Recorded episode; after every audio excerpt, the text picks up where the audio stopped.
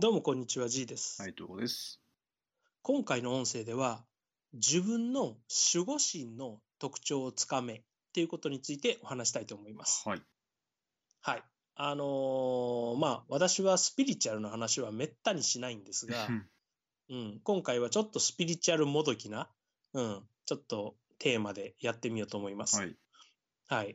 ていうのが、まあ、あのースピリチュアルであるか、そうでないかとかも、正直私はどうでもいいんですよ。あうん。スピリチュアルなことですら、大体は今っていうのは説明がつくんですよね。はい。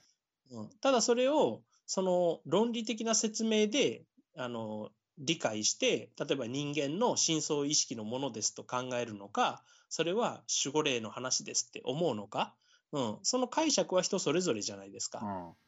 ただ、現実としてあるということは一緒だと思うんですよね。うん。現実として何かがあるっていうことは事実で、その、まあ、ある理由っていうのが、うん、霊的なものなのか、それとも自分の脳の中のただの化学反応なのか、それはその人それぞれが自分の正しいと思うものを勝手に信じればいいと思うんですよ。あうん、自分の正しさを人に押し付ける必要はないんですよね。はいうん、ただ、あるものはあると認めた方が、自分にとって効率がいいというか、まあ得なんですよね。うんうん、だからそういう意味で私はあの否定も肯定もしないんです。うん、ただ、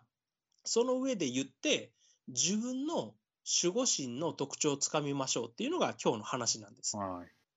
うんで、まあ自分の守護神っていうのは、まあ言い方は何でもいいんですよ。それを潜在意識って言ってもいいし、運命って言ってもいい。ハイヤーセリフって言ってもいいし、聖守護天使って言ってもいい。まあ何でもいいんですよね。うんご先祖様って言ってもいいうん。前世の自分って言ってもいい。うん。ただ、自分の、あのー努力だけじゃなくて、何か、うん運命的に自分に起こる出来事っていうのは、うん、人それぞれあるじゃないですか。あ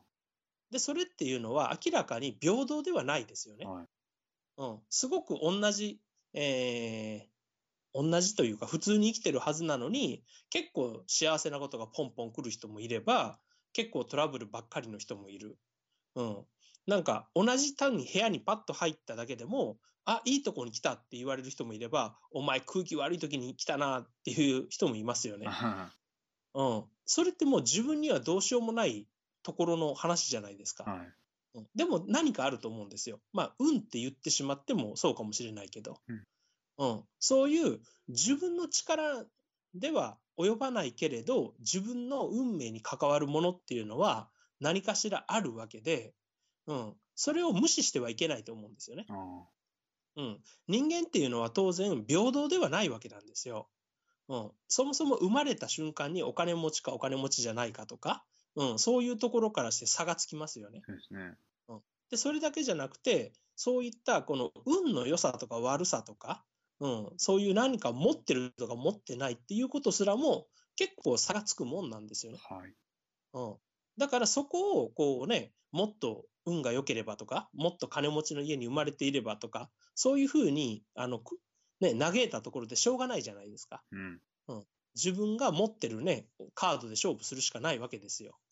うん。っていうふうに考えたときに、実はね、あの、人間20年も30年も生きていれば、自分に来る、その、運命のパターンというか、出来事のパターンっていうのが、ね、えー注意深く見てれば、ある程度気づくと思うんですよね。あうん。例えば、その、うん、結構お金に苦労しないタイプの人っているんですよ。うん。うん。何かでこう、うん。例えば仕事がね、ダメになって、あ仕事がクビになって、ああ、収入がね、あの、途絶えてしまった、困るなーっていう時に限って何かポッと副収入が発生したりとか、うん。うん。新しい仕事をパッと紹介してもらえたりとか、するタイプの人もいれば、うん。結構本人は真面目に真面目に働いてるのに、働いてる会社がどんどん潰れたりとか、うん。なんか、お金が入った時に限って、なんかお金が出ていくような出来事が起きたりとか、うん。で、あの、なんかお金がたまらないタイプの人っていうのもいますよね。あうん、人間関係とかもそうで、なんか幸せになりかけた瞬間に、なんかトラブルが起きる人もいれば、うん、トラブルが起きても全部それが後で見ればいい形に解決するタイプの人っていうのもいるじゃないですか。うんうん。で、人間関係とかでも、なんか、わか、えー、例えば恋人と別れたら、すぐ次の出会いがあるタイプの人と、全然ないタイプの人、うん、ずっとずっと恋人が欲しいと思ってても、そもそもそのチャンスが来ないと思う人、まあ、いろいろいると思うんですよね。はい、で、それぞれに対して、じゃあ自分はどう努力すべきかとかいうのも、ああの一般的にはみんな考えてる話ではあるんですけど、うん、結構その自分に訪れる運命みたいなものっていうのは、まあ、それを守護守護者的なものが自分に運んできてるとしたら、結構パターンがあるんですよね。パターンというか、うん、特徴が。うん、だからそこをまず掴むっていうことをやってもいいと思うんですよ。はい、うん、例えば自分はお金には苦労しないタイプだと。うん、意外となんとかなるって思ってる人は意外となんとかなるんですよね、本当に。うん、だったらお金の面に関してはそんなに慎重にならずにもっとやりたいことにチャレンジしてみるとかもっと大胆に攻めてみるっていう選択肢もありですよね。うんうん、だけど自分は意外とお金にはなんとかなるっていうことを自分で理解してなかったら、ね、チャレンジしていいんだろうか、良くないんだろうかっていうことすら迷うじゃないですか。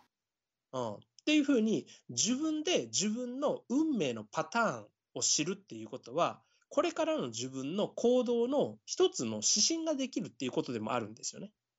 うん、一方で、なんか自分ではいくら頑張っても、なんかお金がたまらない人とか、うん、いつも恋人に逃げられる人っていうのは、なんかそういうパターンの運命を背負ってるわけなんですよ。うんうん、だったら、その道はきっぱり諦めるのか、もしくはその道の自分であってもうまくいくためにはどうしたらいいのかっていう方法を探さないといけないわけです。うんね、あの一般論で言われるとこの恋愛術とか、一般論で言われるコミュニケーション術では、そういった人っていうのは足りないかもしれないんですよね。うん、マイナスの運命を強く背負ってる人は、自分のそのマイナスを、ね、打ち消しても、なおかつプラスに行くためのノウハウを求めないといけないわけです。はい、なのに、そこを意識せずに、単に彼女ができる方法とか、なんかお金が稼げる方法っていう、一般の人向けの情報を読んでると、多分その人のマイナスに打ち消されて、プラスまでいけないんですよね。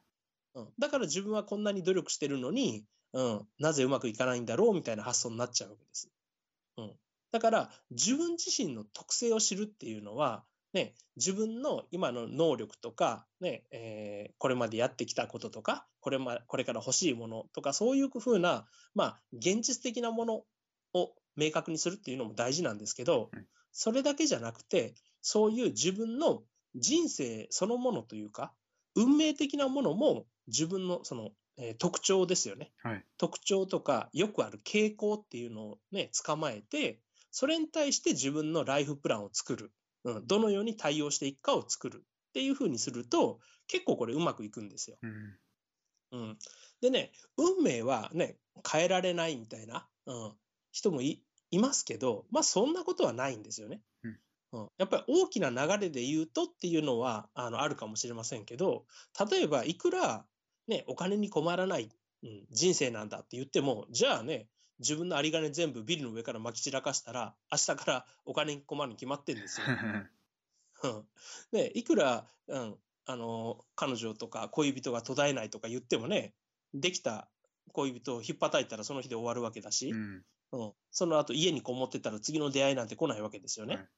うん、だけど、うん、そういうこうね、極端な範囲ではなくて、自分が普段やっている、うん、自分が普通にちゃんと正しく生きている、良かれと思って行動している中で、その上で起きてしまうプラスとかマイナスっていうのは、自分の力の及ばないところのなんか影響なんですよね。はい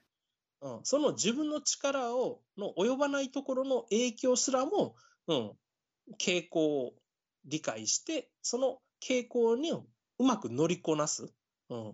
ような考え方とか生き方をすると、まあ、だいぶね、あの効率的なというか、うん、いい方向に生きていけると思います。うん、はい。まあ、これね、あのー、ちょっと、うん、こういう概念のなかった人にとってみれば、なんかびっくりな内容かもしれないんで、そういう人はですね、ぜひ3回ぐらい聞き直してみてください。なんとなく伝わってくると思います。はい、うん。人間ってこの腑に落とすっていうのがすごい大事なんですけど、腑に落とすまでには、あの自分の中に、あ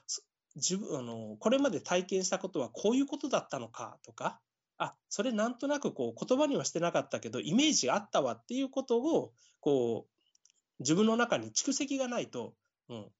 理解すらできないんですよね。はい。うん、で、それを理解できたときに、あ、つながった、腑に落ちたってなるわけなんですけど、何もない人っていうのはそこにたどり着けないんで、もったいないんですよ。うんうん、だから、一度聞いて、二度聞いて、三度聞くと、その聞いた言葉が自分の中にどんどん溜まっていくんで、それがあの下地になって、3回目ぐらいには腑に落ち始めるんですよね。はい。うん、だから、いい話とかあの、自分にとって大事なことっていうのは、ぜひ何度も聞いて、腑に落とすようにしてください。はい。